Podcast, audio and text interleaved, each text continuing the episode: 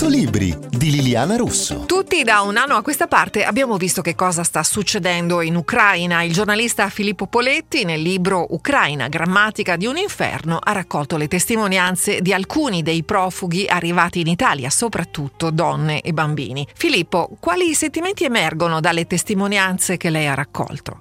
C'è il dolore per la guerra e c'è allo stesso tempo la gratitudine di essere state accolte, parlo delle profughe, appunto dall'Italia. Pensate un po', 145.000 sono i profughi arrivati. In Italia l'84% donne e bambini. Quindi c'è il dolore, il dolore di Caterina che per esempio mi dice chiudi gli occhi chiudo gli occhi, penso alla mia famiglia e appunto e vedo l'inferno. E poi invece c'è la gratitudine, quella di Giulia che mi dice grazie all'Italia per avermi accolto. Ecco, una cosa di cui si parla poco è quello che sta succedendo, un aspetto sicuramente meno raccontato della guerra, cioè che ci si sposa e si fanno ancora bambini nonostante tutto. Sì, questa è una bellissima testimonianza della voglia di andare avanti degli ucraini. Io ricordo bene questo matrimonio sorpresa, posto di blocco a, vicino a Kiev, una Volkswagen viene fermata e che i quattro passeggeri sono costretti a scendere e alla donna che indossava una giacca viola, il soldato innamorato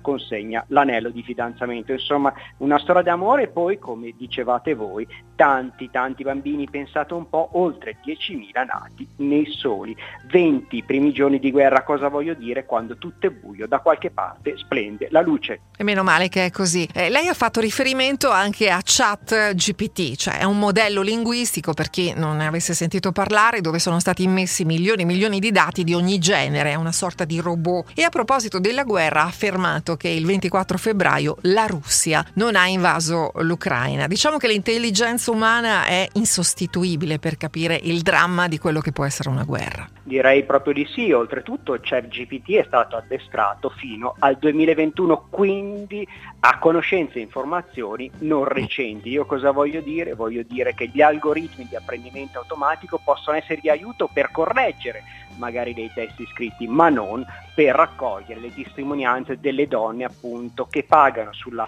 propria pelle le conseguenze di questa assurda guerra. Se volete saperne di più c'è questo libro Ucraina, grammatica dell'inferno di Filippo Poletti edito da Lupetti. Sono Liliana Russo e a tutti buona lettura.